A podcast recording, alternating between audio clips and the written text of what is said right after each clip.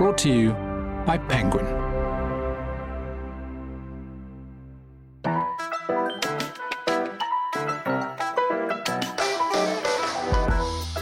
Hello, and welcome to the Penguin podcast, where we talk to writers about writing. I'm Isy Suttie, and today I'm going to be talking to Sarah Bakewell, a writer who specialises in writing about writers, adventurers, and philosophers. Her latest book, Humanly Possible, explores 700 years of writers, thinkers, scientists, and artists, all trying to understand what it means to be truly human.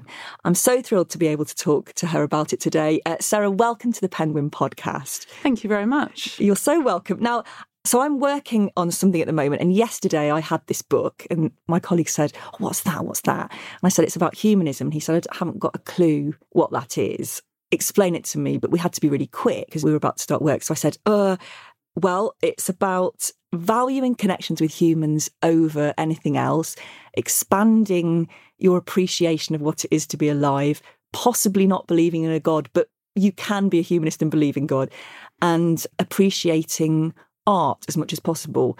And he said, Oh, I think I'm a humanist then. And I said, Well, yeah, actually, I think lots of people are. Now, was that a good explanation? I'm sure I missed bits out, but I was under pressure and I thought, Well, I'll just say what comes into my head. I think that was a great explanation, especially under pressure.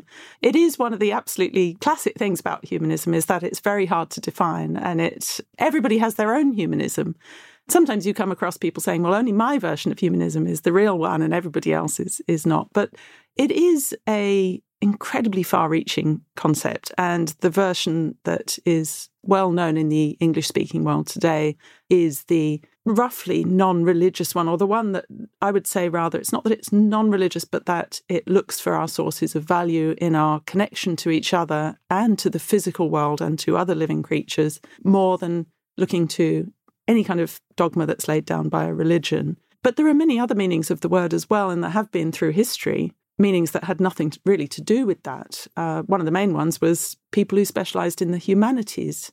They're still called humanists more in American usage than in British usage, but that as well comes from the idea of the human studies, the studia humanitatis, they're uh, called in Latin, and that became the foundation of humanities. Those are basically the studies, tends to mean of art, literature, history, all kinds of studies that rest on the human world rather than either the physical world of nature or the religious world. It's distinct from theology and from physical studies.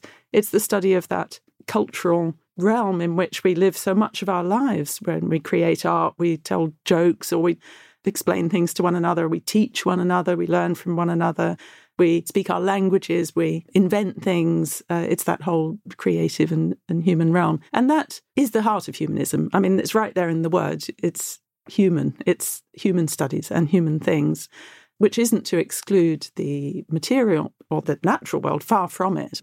We can't be separated from that, of course.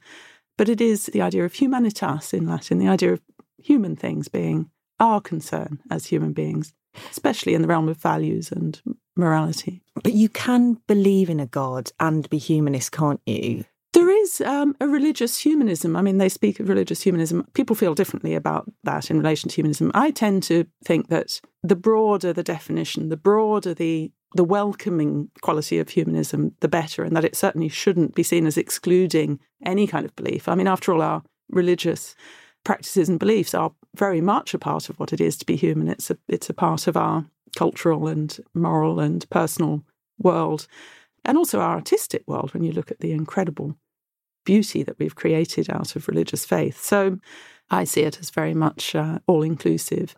Yes, it seems to go against the point of humanism to say, "Oh, you can't be in our gang." Although I know exactly. it's not really like you know we say, but I, I know what you mean. I think about when I've been to church, and there were a lot of elderly people when I, my mum was a church organist, and I grew up going to church every Sunday. And there were a couple of elderly people, and that was the only time they left the house. And there was such a sense of community and connection for them at church and exactly. afterwards.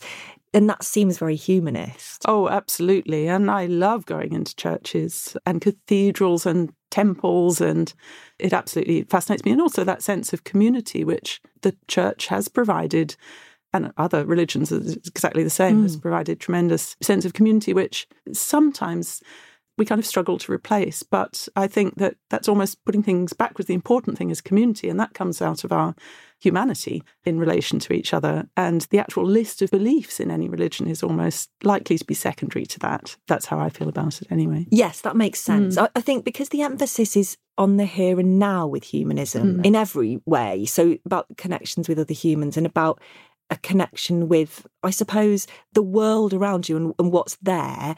It seems that if you have a God and you're constantly thinking, oh, thinking about the afterlife, which not everyone religious does, but just if you're not really in the moment, then that seems to clash a bit with the system of humanism. I do feel that way, yes. And I agree with you. Not all religious people certainly approach things that way. But I think at its most extreme, you get an idea of renouncing not just the pleasures, but also the involvements and the emotions and the sense of responsibility within this living now, here world in order to practice for some kind of afterlife that you believe is going to come, or to do things in this world that are supposed to build up a kind of credit for the afterlife. That, to me, I struggle to see how humanism can be reconciled with that because for a humanist, I think of all kinds, it doesn't have to be here and now. It can stretch back into a sense of also our past, where we've come from, and the future that we want to work towards. Certainly, a lot of the humanists of the Renaissance period were really fascinated by the remote past and tradition and trying to recreate it, bring it to life for their own world. So it's not like we're just living in an infinite present, but I think that it is the concerns of this world and the concerns of the human community that are central. Yes, of course. Mm. And, and you talk a lot about, at the beginning of the book especially, about that, I think, about how hard it was for them to continue humanism in the times when there was no printing. They had to copy out text. They had to smuggle papers. It's, um, it's so, so interesting how much it's changed over the last 700 years. And when, so the guy I was talking to yesterday, he was like, well, I'm a humanist. I mean, it, it sounds quite easy. And I thought, yes, but it hasn't always been easy because it sounds, it sounds almost instinctive to me humanism. But of course, they've been persecuted, people have been killed for it. Why is it, do you think, that people fear it so much and have feared it in, throughout history? Good question. And I would add to that, it's not just through history, but humanists are still persecuted today. It's still extremely dangerous to present yourself as a humanist in many parts of the world.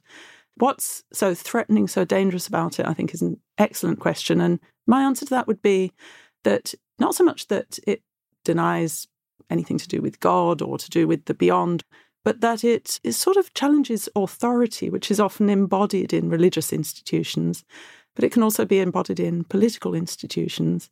And humanists of all kinds have tended to refuse that authority or work against it or challenge it. And certainly, any kind of totalitarian society, you see it very much in the 20th century with fascism and communism, both deeply anti humanist in their assumptions because what matters is the state and the nation. And they sort of almost act as religions in that there's a central dogma which can't be questioned. And, and humanists will, of all kinds, will always find themselves at odds with that. It's interesting when you talk about the war, the Second World War especially, I guess because that's not quite within my lifetime, but within my grandparents' lifetime, and sort of imagine it more, I guess, because it's closer to now. I found it really interesting the position of humanists during war, because suddenly I saw it as more of a passive stance than I'd previously. And it's not really, but it's interesting what humanists do in the face of war, isn't it? Yeah, they had a especially in the run up to the Second World War, also the First, but it was particularly marked through the 30s when the threat was so apparent of the rise of fascism, particularly. A lot of them expressed feelings of being quite lost and uncertain, and a lot of their assumptions had been thrown into question, mm. mainly about what humans want, because they sort of had proceeded on a much sunnier view, often, of what humans really wanted, which was freedom and respect as individuals, the dignity of being an individual, the right to run their lives as they wished and to have their own relationships that they chose. And then suddenly it looked like people had an incredible attraction to an authoritarian leader and giving themselves up, giving their own personal interests up to this grander sense of there being a national destiny or whatever. So it was a big challenge to the humanist worldview. And also, of course, it was a challenge in very real terms that a lot of humanists came personally under threat and they had to decide what to do. Quite a lot of them went into exile from the Central European countries and Germany. But a lot of them did. They were quite active. I mean, a lot would have fought in the war as well when it when it broke out, but a lot they weren't necessarily pacifists by any means. But a lot of them tried to do what they could to communicate a sense of hope for the future. I think that was absolutely essential to them was that there has to be a sense of hope in humanity. If we don't have hope, we're really lost. And somehow, you know, it's I find it very moving to see people like Bertrand Russell and Thomas Mann, who were very outspoken in, in putting forward this worldview that yes, everything just seems completely lost, but there must be hope. We must have hope. And it seems that in those times they often turned to text or to writing as a means of, I suppose, preserving that feeling. But while they couldn't exist in the same way as normal, really, that they wrote and they created and they still tried to connect with others who shared that view. Yes, and also one of the uh, Thomas Mann, for example, a German novelist, he became an exile, went to live in the United States. He did this wonderful series of radio broadcasts via the BBC to Germany and the occupied countries of Europe, which was an incredible feat of organization and technology to transmit because it wasn't enough to just transmit it on shortwave because Germans weren't allowed to have shortwave radios. So it was recorded onto a disc from Los Angeles. The disc was flown to New York. And from there, it was read out over a sort of telephone line to London, where the BBC recorded it onto another disc, which was then broadcast just on medium wave, which was easier to pick up. So this was done, you know, sort of over quite a long period at, at regular intervals. And again, his message in most of those was don't think that this is all there is. Not exactly this will pass, but there is a wider world out there. Hitler can't possibly win in the end because all of humanity will rise up against him. You know, there will be another world after this. And you really saw that sense of hope, of course, when the war did end. A lot of people put their energies into building international organisations that they hoped would make it much more difficult for such things to happen again. With this podcast, we ask everyone to bring in objects. That's a very loose term because I know that you don't own some of these objects, and quite rightly so. Um, but things, I suppose, that mean a lot to them, and it can be a, a, something that isn't in your house, and, and even a memory, really. So, the first thing that I'd love you to share with us is something that moves you. I think I'm moved by all of the objects that I've brought along. Yes, so I might no, just stick with that, to, if that's I all right. I had to think of titles for all yeah, of these. No, Let's say yeah. something you felt in awe of. Yeah, maybe. yeah. Well, this this fits definitely fits both of those. It's an object which is in the British Museum. If I had tried to bring it along to the studio today, I would certainly have been arrested. For, for, it would be very hard to get it out of the British Museum. It's um, a swimming reindeer figure carved from a mammoth tusk, actually just the tip end of a mammoth tusk, somewhere at least 13,000 years ago, probably a good deal more. It was found in the um, Pyrenees in 1866, actually in two pieces, and it was quite a few decades before they realized that those two pieces went together because what they show is two reindeer that seem to be swimming. They're in a line with their antlers both sort of swept back, one behind the other they do go together, but at first they just thought they were two separate objects. But in fact, it's a female reindeer in, in front and a male reindeer behind. And it's such an object of elegance and beauty. We don't know anything about why it was carved, what its purpose was. It's pretty clear that it didn't have any practical use. So some of the other objects that have been found from that kind of era have clearly been things like spear throwers. They've had a function this just seems to be an object of beauty, maybe an object with magical or religious significance. We have absolutely no idea, no way of knowing that. I saw it in an exhibition um, at the British Museum a few years ago. It moves me because it's incredibly beautiful, because somebody made it, somebody with incredible skill made it. And it, to me, it embodies that human desire to make an object of meaning and beauty out of the physical world around us. So, this is the sense of humanitas, I suppose, that I am trying to get at with the book the feeling of, as humans, we are so cultural, we are so creative as well, and so bound up with our sense of meaning. And we clearly work, or as far as we can guess about this object, it looks like something like that was already part of us that long ago. And has always been. So yes, it's it's an object of beauty and also great meaning. And it, it captures my feeling for how broad humanism can be. It really doesn't have to belong to any particular culture. It doesn't have to belong to any particular worldview. It's part of its appeal that it has no function? I think so. But then uh, as soon as I say that, I think, well, I also think that objects that have a function are incredibly beautiful and also incredibly deeply a part of what makes us human because we are the tool making species. Not the only one. I mean, we know that other species make tools as well. But we make tools of incredible sophistication, elegance, and beauty, and have done for a very long time. We make our world. We don't just sort of accept the world as we find it, we transform it. Obviously, this has a dark side. We, we're seeing now the effect of our actions on the planet, but it is fantastic. It is incredible. It's just astounding, I think, that we, we transform our environment as we do.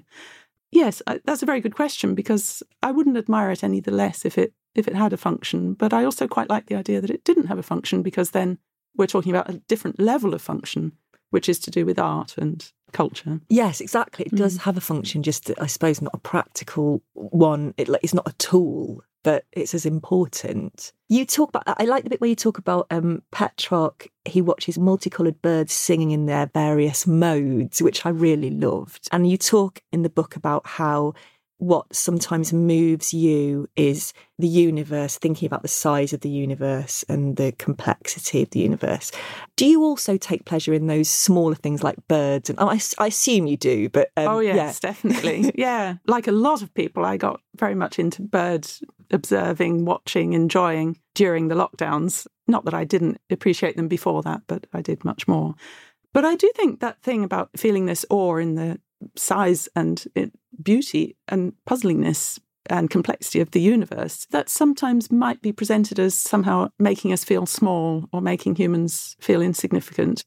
I mean, famously, Blaise Pascal in the 17th century said that the silence of the infinite spaces horrifies me because it makes humans feel insignificant. I have to say, for some reason, I've never felt that. The more I spend time outside on a dark night, if I can possibly manage to do it, looking at the stars or reading. I mean, I've been fascinated by the James Webb Space Telescope and the new observations that it's brought us. The more I feel a sense of humanity having a place in this because we are the ones who are observing it, studying it, and reflecting on it. This is our place in the universe, however small we are and however remote our planet is from all the others. This is what we do. I mean, we, that I find astonishing. And I also just find it beautiful to contemplate. There's a sense of awe, which I think is often found in religion, but I think it can just as often be found in the scientific worldview and in all the other aspects of our experience. When I was reading the book, I was thinking about how I've been into, say, something like a cathedral before that I would have no clue how to design or build. And I felt disconnected from it sometimes. It's I just think I could never do this. How did they do it? Almost feel intimidated by it. But your book made me think about how if you go in and almost feel proud that you're a fellow human, think, wow, a human designed this, just like me, and humans built it. It might have been thousands of years ago, but that's a subtle shift, but it really changes the way you connect to things, I think. It gives me a sense of connection to all those other people. Something that crops up several times in the book is the Cathedral of Chartres, which I visited a few years ago, spent several days around it and exploring it. Incredibly beautiful, incredibly fascinating. You really see in the cathedral how it's been built up in layers of time from its really ancient foundations to the incredible work of the 12th and 13th centuries, where a lot of it was built and the oldest of these stained glass windows were made, which are stunning. And then at the top, there's a kind of 19th century structure which supports the roof. And it's based on railway station design. And I mean, all the people who have worked and still do work all the time to protect and develop and sort of keep that tradition going. I find it moving. So it's beautiful to stand in the cathedral, which is huge, and look up and think, wow, this is this is way beyond me. But the other half of that same coin for me is that sense of the connection to all the people who have ever worked on it, it's, and the sense of continuity and and also how difficult it is to preserve these things. Because Chartres, several times, twice in particular, has come very close to being demolished. Once after the French Revolution, when they were very keen on, they had the idea of sort of going and just smashing it up. But somebody pointed out that if they did that, the heap of rubble would block the town centre of Chartres for untold years and would be almost impossible to clear. And then again in the Second World War, where it was almost bombarded in the belief that the Germans were using it as a lookout, the, the US Army wanted to bombard it. And it was quite a heroic character who went in there and checked. There were no Germans there, so it was saved. So, yes, it's throughout the book, I have a feeling of the fragility of things, but also the incredible efforts that people have made throughout to preserve and transmit mm. human culture. Well, let's move on to your next object. And this is something that tells a story. This is even more impossible for me to bring in than the swimming reindeer would have been, because not only would it be hard for me to get hold of and extremely unwieldy, but it no longer exists. And there's a whole story as to what happened to it. So these are the blocks made in pear wood, the wood blocks that were used for printing Andreas Vesalius's Fabrica, it's usually called. It's the fabric of the human body, which was an anatomical atlas printed in 1543. And it really was a game changer in terms of the history of anatomy and medicine. I mean, there'd been other anatomists who had produced books before, but he took a much more precise approach to dissecting and actually looking at what was there. And this is against a context of performing anatomy was banned by religious authorities, not only the Christian church, also in the Islamic world and in the ancient world. But the anatomists that sort of began from medieval times to to start to kind of do it anyway. I mean, often on the bodies of executed criminals and things like that. Very few of them, and not always really quite accurate in their conclusions at first. But the principle that lay behind that was that by studying what's actually in the dead body of a person, you can enormously improve the lives of the living by knowing more about medical science, more about surgery and what might be going wrong and how you can cure it. So I see it as a great humanist endeavor, the whole, not just anatomy, of course, but the whole history of medicine, which occupies a chapter in the book because I think it's deeply humanistic. It's a science, but it's also an art. It's deeply humanistic in its desire to improve the human condition as much as possible. So um, Andreas Vesalius, who was born in the Low Countries, went to study in Padua in Italy and remained there as a lecturer. In fact, he, he was taken on to start lecturing the day after he graduated, so he was a very talented student, I guess. And he created a whole series of prints of the human body. And the most famous work that came out of this was this 1543 Fabrica.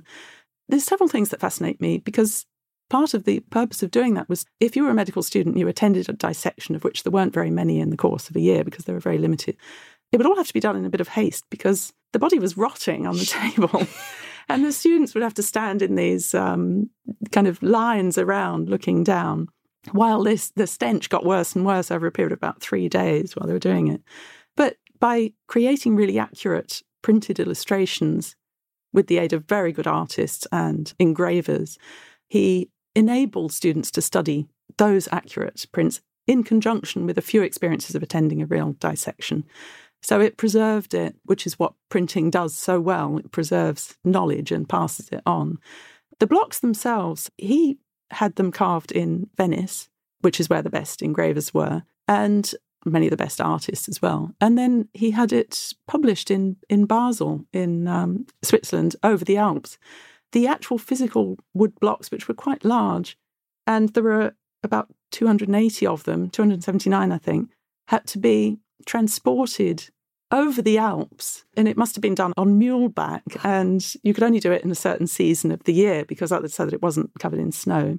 Through this pass, probably St. Gotthard Pass, to get it to his chosen publisher in Basel, who produced the book. And it was immediately one of the great works of printing. The publisher hung on to these blocks for many years and died. And then they were sort of passed around, they kind of disappeared at various times. And then somebody would discover them. Wow, look, here's, you know, 279 incredible pear wood blocks of this these great illustrations.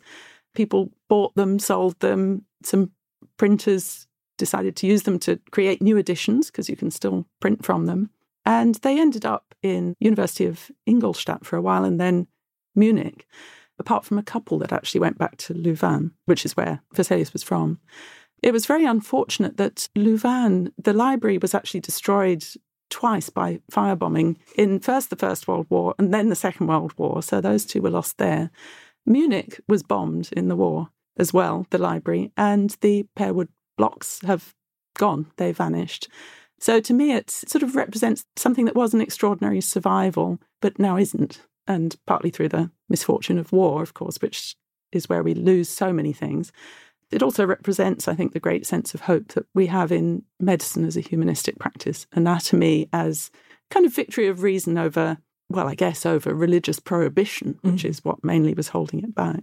I love the bit where you talk about Vesalius and a colleague are having a, a row over the top of a body that they're dissecting, and you imagine them. Do you imagine them throwing kidneys and clavicles at each other?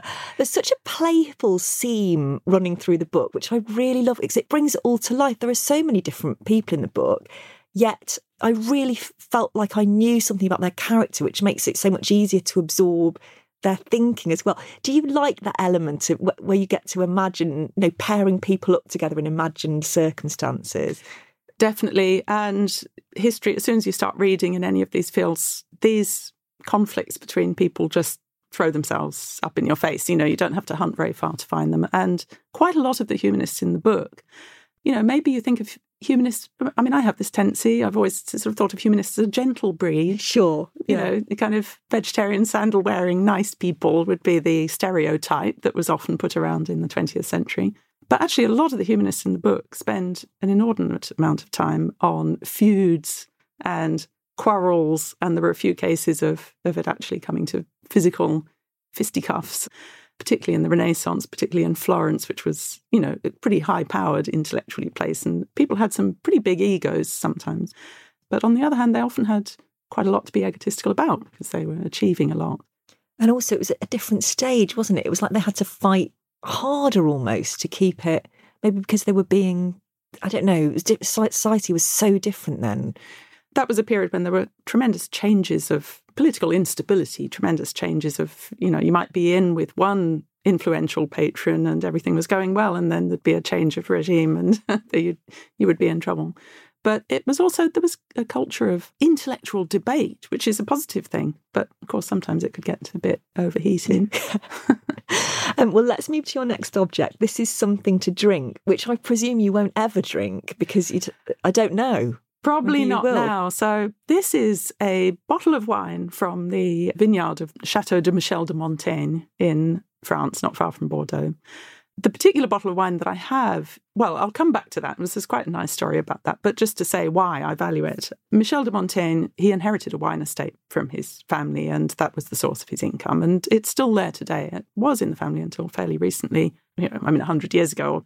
No, maybe it wasn't that long, but it's it's not quite in the family now, but it, it was. He was very independent because of that. And his claim to fame was that he um, wrote a enormous collection of essays, and he really invented the genre of the essay. He's very close to my heart because I wrote a book about him called How to Live a Life of Montaigne and, and sort of immersed myself in reading him and trying to understand his world.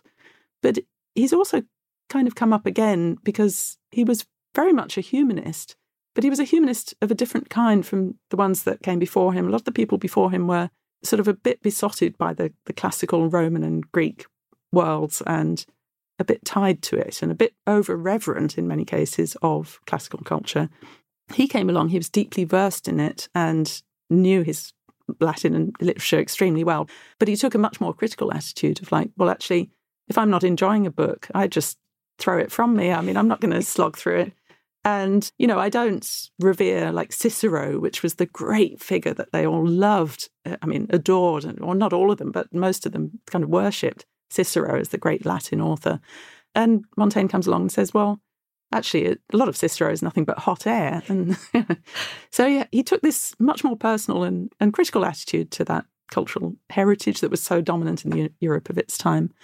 And he wrote these very personal essays, which are also a mass of humanistic learning. So they are full, in fact, of the Latin and Greek quotations that he's so rude about, filled with the results of his reading. He was fascinated by history and by how human beings have behaved in the past and what we can know of them from books.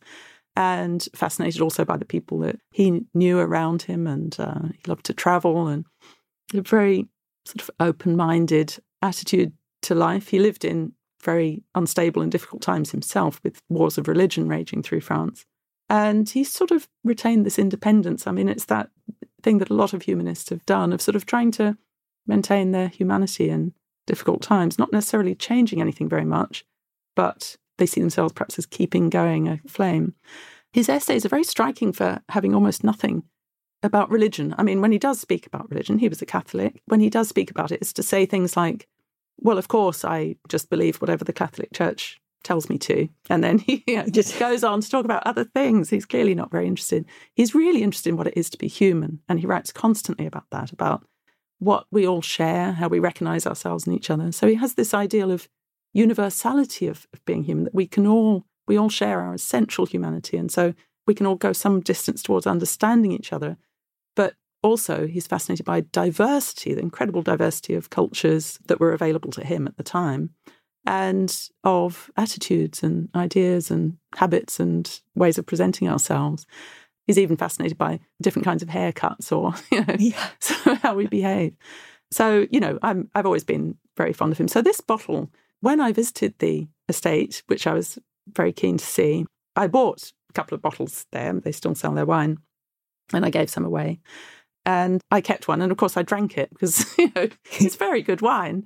And then quite a few, so that was it. I had no more bottles. And quite a few years later, a friend of mine saw in a charity shop this 1999 bottle of the wine. Wow! Selling for like a pound, and she bought it for me. So I've had it ever since, and it still sits there in my kitchen. I haven't stored it properly or anything, so I don't dare to open it. Partly because I don't want to lose it and partly because I just have the feeling that something is going to have gone wrong with that wine in that period of time. It's probably not very drinkable because I haven't been, you know, kept it in a cellar or anything. But I just, uh, it's a yeah, very treasured object, partly because of the random way in which it happened to come up. Because and also you were bought it as a gift by someone who knew you would love yes, it. That's a so very much... old friend, a very old and dear friend that I've known for yeah, since my university days. So yes, yeah. that really makes mm. it more special. There's a bit in the part of the book where you talk about Montaigne. There's a bit where you talk about George Eliot saying that reading fiction increases empathy, and that feels like it's tied in with his thinking. I think I believe that reading fiction increases empathy. I wondered what your thoughts were on that and yeah. what his were, I suppose. Well, as far as my thoughts, I mean, it's there's actually been scientific studies that have tried to establish whether this is true or not. And also it depends what you read, you know, whether reading kind of trashy fiction or, or reading very high literature makes any difference. And actually it's I'd kind of say it's inconclusive. And certainly some people feel that either that it's not necessarily the case that it does increase empathy and how it's difficult to know how to measure empathy anyway. But there are those who say, is that even a good thing? Maybe we're better off basing our moral choices on actually thinking rationally rather than being led by emotion and sentiment. This is actually quite a long debate within the kind of humanist ethics because a lot of humanist ethics for centuries has tended to focus on what they used to call sympathy, which is basically what we now call empathy. It's fellow feeling. It's kind of like a sort of mirror. I mean, we might now think of mirror neurons that we see. If we see somebody else suffering, we feel they're suffering to some extent in some way. We feel that we share it and we don't want it to happen. We want to stop it. And this seems to be a part of the human experience for the vast majority of us. So I incline to think that it probably does, but I, I would be reluctant to sort of state it as a fact because it is actually, you know, there are those who try and investigate that. I think that George Eliot knew what she was talking about because her novels have a huge cast of characters who we really enter into their feelings and experiences in this complex tapestry of life. This is the novel. This is what the novel has mostly done is to show us more than one human being feeling different things in relation to each other and in, in relation to their situation. And as a reader, I think of it as kind of hitching a ride inside somebody else's head so that you feel some of what they feel through the skill of the novelist who's presenting it. There's a connection, I think, back to the Montaigne, what's been called the Montaigne esque tradition in literature, because although he sort of does that, but there's only one character, it's himself. But that self is so multitudinous, multifarious, and complex, and constantly changing his mind about things, and constantly writing about other people. Those others come in through his reading and his social life. So he gives us this rich tapestry of human experience. What do you read before bed? Do you tend to read books about humanism or, I suppose, more philosophical books? Not before bed, yeah. no, because then I'd think, oh, right, I've got to go. Got, I've got an idea, yeah. yeah. I read all sorts. What I try and avoid doing is just scrolling through my phone before yeah. bed. I think, like all of us. Yeah, me mm. too. I'm really interested in the idea about, we just touched on it then actually, that humanism has to contain both universality and diversity. And you explain it really well. I think twice actually, touch on it briefly towards the beginning and then towards the end in more detail, that actually you need both, especially in relation to disability rights, which you also write about. Yeah, I mean, it's that's not a subject I'm an expert on by any means, but I, I see it as, um, well, really something that, I mean, I drew there on a book by Dan Goodley, who's written about humanism and disability. And what he really draws attention to, I think, is how, on the one hand, a society flourishes when there's a sense of universality in the sense that we all recognize each other as having human experiences like our own. And therefore, all of us have a right to maximize our human potential, our human experience and enjoyment and pleasure in life absolutely to the maximum that's that's achievable and that therefore a good society will at its most basic level, make it possible for people to get into buildings if they're a wheelchair user. I mean, it's there's a sense of we all know what it would be like. This is touches on the empathy thing. We're all connected by our sharing the basic quality of having human experiences and feelings. And what he says though is that the other thing is that we mustn't lose sight of the diversity side in that a society that recognizes that some human experiences are also very different from others is also likely to be a better society as well. So it's not making us all into a single model of the completely independent, self reliant, go getting, the kind of human being that you visualize, I always visualize the Vitruvian man figure, which is the one that Leonardo da Vinci portrayed. Yeah, quite a famous one, isn't big, it? Big muscular yeah. man, beautifully proportioned, with arms flung out and, and sort of representing the human you know, dimensions at their most ideal. Well, I think humanism has very much moved away from this idea that there's one ideal that we all have to conform to in order to be fully human, particularly in terms of being male and European and able bodied. So, yes, it's absolutely vital that diversity of experience and perspective is also a part of how we structure society and how we uh, interpret society so that we have perhaps a society this is Dan Goodley's argument, that is more based on a sense of our connections to each other and how, for some things, we do need to rely on each other rather than all being atoms on our own, completely self reliant and independent. So, the general sort of diversity and universality thing, the way I always think of it, because sometimes almost it sounds as though they're set as opposites against each other. But I think the really giveaway thing is that when recognition or respect for one goes missing in a society, the other one often goes as well. So, a society that has no respect for diversity is likely to be a society that doesn't recognize the universally human, the universal rights of all human beings, regardless of gender and race and everything else. But a society that loses respect for that is also not likely to have any respect for diversity. So that shows, I think, how the two are absolutely intertwined with each other. And you write near the end of the book about post humanists and they look forward to a time when humans kind of died out, really. And then transhumanists mm. who want us to accelerate towards technology. I'm fascinated by those groups of people. Also, do you think with anything, there are always going to be people who kind of push outwards, push the boundaries and find places to go that are a bit more extreme? Yeah, and I enjoy that those kinds of thoughts too, because it does push the boundary of. It also raises the question of actually, what are we? Who? What is it to be a human being?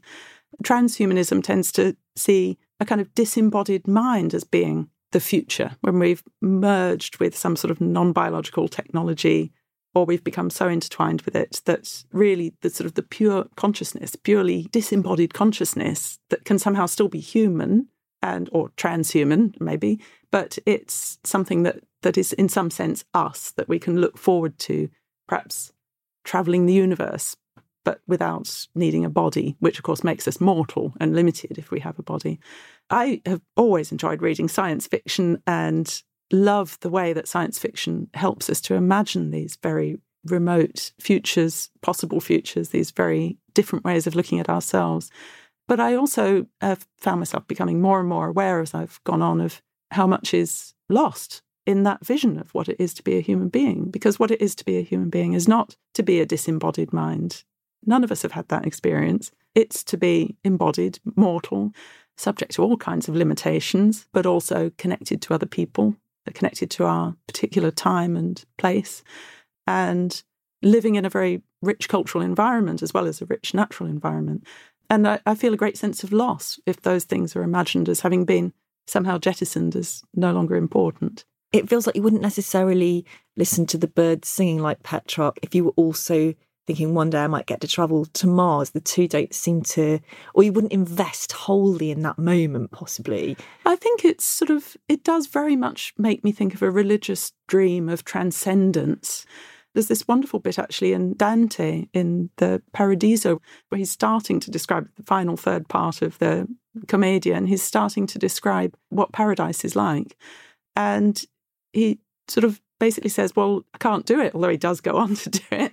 He says, We can't imagine that. Language itself can't do that. We can't transhumanar, he uses the word. We can't transhumanize, his kind of verb. But I'm going to have a go anyway, is, is sort of his approach.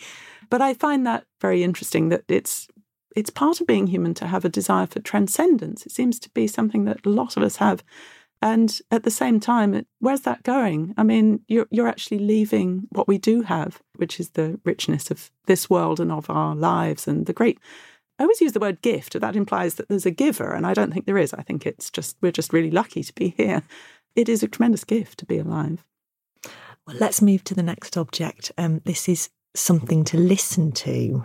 Yes, it's it's also a physical object, although I haven't actually seen it. So it's a wax cylinder from the early days of recording, made in the sound studios of uh, Thomas Edison in New Jersey. And it's a short recording which you can still find online. The wax cylinder itself is kept in a museum in America, and it's Robert Green Ingersoll. I think it's pronounced Ingersoll. I know that partly because his enemies apparently used to call him Injure Soul because he injured people's souls.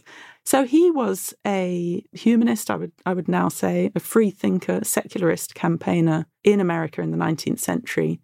He began as a well, first he was a teacher, then he was a lawyer, but he settled into becoming basically a traveling speaker and writer, very much dedicated to challenging the narrative of the Bible and of the church about what human life should be all about, encouraging people to think about life differently and promoting this sort of hugely positive vision of life as being enjoyment of the physical world, but also of our relationships, family relationships, children. He was a great campaigner for feminism and for the rights of children. He wrote about the children were routinely slapped and or worse. And uh, he was a great believer. You know, people should take a photograph of their own face while they're in that rage with their children about to slap them, and so that they can see how ugly and brutal they've become and things like that. He just wrote beautifully, I think, about life. But what he's mainly remembered for, or the thing that has been most lasting of all the many things that he wrote and said, is something that has become known as the happiness creed. And he does say creed is kind of, it's not a word that comes naturally to him because, you know, he's not a believer in the religious sense. But his creed is, um, and he reads it on that recording, and it goes like this While I am opposed to all orthodox creeds, I have a creed myself, and my creed is this Happiness is the only good. The time to be happy is now. The place to be happy is here. The way to be happy is to make others so. And he goes on to say, This creed is somewhat short, but it's long enough for this life, strong enough for this world. If there's another world, when we get there, we can make another creed. But this creed certainly will do for this life. And I can't think of a better statement of the humanist worldview than than that, especially the emphasis on making others so. I mean, it's not a selfish pursuit of happiness, or rather, if you did that, you wouldn't attain it. I mean, the way to be happy is to make others so. Um, I love, there's a quote from him. He was very funny as well, wasn't he? Very funny. He could have been a stand-up comic. yes, you write very beautifully about yeah how he, I suppose how he was a really rich, rounded person. He was a, a person who was really compelling when he spoke, and this bit where he's coming out of a saloon bar and a woman says, "Why, Mister Ingersoll, I'm surprised to see you come out of such a place," and he replies, "Why, my dear madam, you wouldn't want me to stay in there all the time." I mean, that, I was thinking, oh, I wish I'd written that joke. You know, yeah. brilliant. And actually, that clashes with you know what you were saying about the kind of sandal wearing, very gentle folk who you don't expect. I mean, that's such a sharp comment. And, yeah, yeah, he was very funny and also very sort of just full of energy, you know, very vigorous sort of manner. And um, but he could also lay on the I don't know sort of flashing thunderstorms and lightning if he wanted to lay on the the grand guignol he could. But he would say, no, he would say things like, um, you know, and now as he sees religion receding, now we can see the the ghouls withdraw, you know, their empty eye sockets that sort of withdraw from view. And so he could he could sort of have fun with rhetoric, make people laugh, make people shiver with the horror imagery, all of which is also a very humanistic tradition, that of um, the, the fascination with rhetoric, persuasive speech, vivid speech, vivid writing as well. It's a tradition that fascinated the Renaissance humanists, how to speak elegantly or powerfully. And of course, it comes from the classical world where there was this great um, discipline of studying how you speak well in public life and how you write well. And you definitely see it with him. I mean, he was he honed a lot of it in his life as a lawyer, where he was renowned for his really rousing deliveries but also even before that as a school teacher. Um, and he was quite very funny there too. He actually lost his job as a school teacher in one place when he said um, that he thought baptism was a very good thing as long as it was done with plenty of soap. but actually, when you're funny and when you can switch it around, that can have so much more of a compelling effect because you've then got that light and shade within within the writing, within the talking. And actually, you, you have that too. You you're very funny at times, and then you know, of course, there are times that the, the bit in the beginning about there's um, a man from Pakistan who very recently was came here in 2017 and was refused by the Home Office. He was refused. Yes. This is Hamza bin Walayat. He's now very active in the Humanist Humanist UK, as it now is, the, the British Humanist Organisation. And um, great guy. I spoke to him about his experience, and uh, he really had hinged on the fact that the Home Office had no idea what humanism was or pretended not to know. Maybe it was just an excuse, but it, it was felt that there just wasn't a good understanding of, of humanism out there.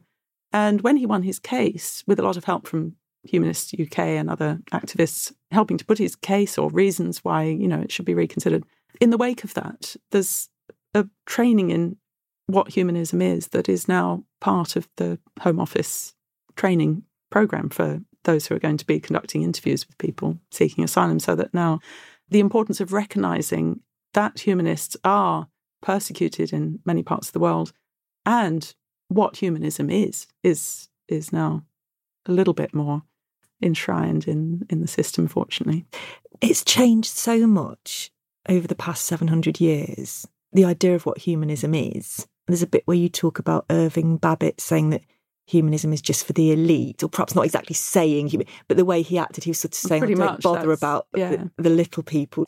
And it feels so different from that now. Do you think it will continue well, to it's very much an up and down process because that isn't that long ago. I mean, that was, you know, that was in the 20th century. And that was just one viewpoint. Not everybody agreed with him. But interestingly, I mean, one of the things that he said, there was this thing that became known as kind of new humanism, which was based on his views and his supporters. And it was a very elite. It was very much about going back to the classical authors, especially ancient Greek and the Athenian ideal. But particularly with the continuing the thing that was the case then, that it was only for an elite, really, because the vast majority of people, for one reason or another, were excluded from it. And one of the things that he said was that because there's this famous line which appears in a play by the Roman African author Terence, which is often quoted, which is basically translates as I am human, nothing human is alien to me. And that's exactly that Montaigne thing about recognizing ourselves in each other. And Babbitt said, well, the problem with that, you know, nothing human is alien to me is that it's not discriminating enough. so it's, I mean, that's one approach to humanism. It's slightly left a bad image in some circles of humanism. it's sometimes thought of as being elitist, as being confined to a Eurocentric and particularly a Greek and Roman centric view of what culture is, and of being something that you have to sort of study and of being something a bit retrograde and not critical enough of other aspects of the human condition. But I think that really is a misrepresentation of what the vast majority of humanism has been about, certainly in recent centuries, where, as I say, the more open and all embracing and welcoming humanism is, the happier I am. I mean, that's very much how I like to see it. But yes, I think that particular strand of humanism has given humanism a bad image, which I think is a great shame because that's completely against the spirit of what the vast majority of these humanists that I cover in the book are all about. And my last question what's the most exciting stage of writing for you? It's hard to say because it's all exciting in different ways as you're going through it. I mean, the first, the kind of the first starting to getting the idea for the book and then starting to accumulate some material is, I mean, that's a fantastic stage because everything's all still possible, humanly possible, I suppose. um, and you just want more and more. It's like, oh, that's a good story. Oh, oh that's a fascinating character. And presumably, you, in, you, then... you know a lot about. I'm sure you know lots and lots about certain periods, and perhaps need to research others. Oh, definitely, yeah. And there are things that I immediately thought of that would certainly be in the book, and other things that just came to me later as being, yes, this is a part of the story as well, and I want to research that. And of course, then there comes the bit where you have to throw out an awful lot of things that I thought were going to be in the book because it just becomes too unwieldy and they don't fit, you know, into this the architecture of the book. But even that is fun because that's the bit where you're starting to see the shape that it's taking. So I kind of enjoy all of it, uh, I would say. And were you talking to your editor throughout, or did you do a first draft and then get the notes? It was very much a a process of there would be long periods where I just got on with what I was researching because that was the nature of the thing. And then other periods where I very much worked very closely with my editors, both my editor here in, and in America, both of which are part of the Penguin Random House. And it's all been so useful. I mean, I I love getting that expert eye of people who know what stories are, are all about and how they work. And it's, yeah, it's always been part of the process all through my writing life. Bye. Sarah, thank you so much. It's been a truly fascinating conversation. I'm so pleased that you could join us. Um, thank you for listening wherever you are. If you haven't already, please don't forget to subscribe to the podcast to make sure you never miss an episode. And you can leave us a review to help get the word out. And finally, if you want to find out more about this podcast or Sarah's other work, head to penguin.co.uk forward slash podcasts. I'm Isy Suttie. See you next time.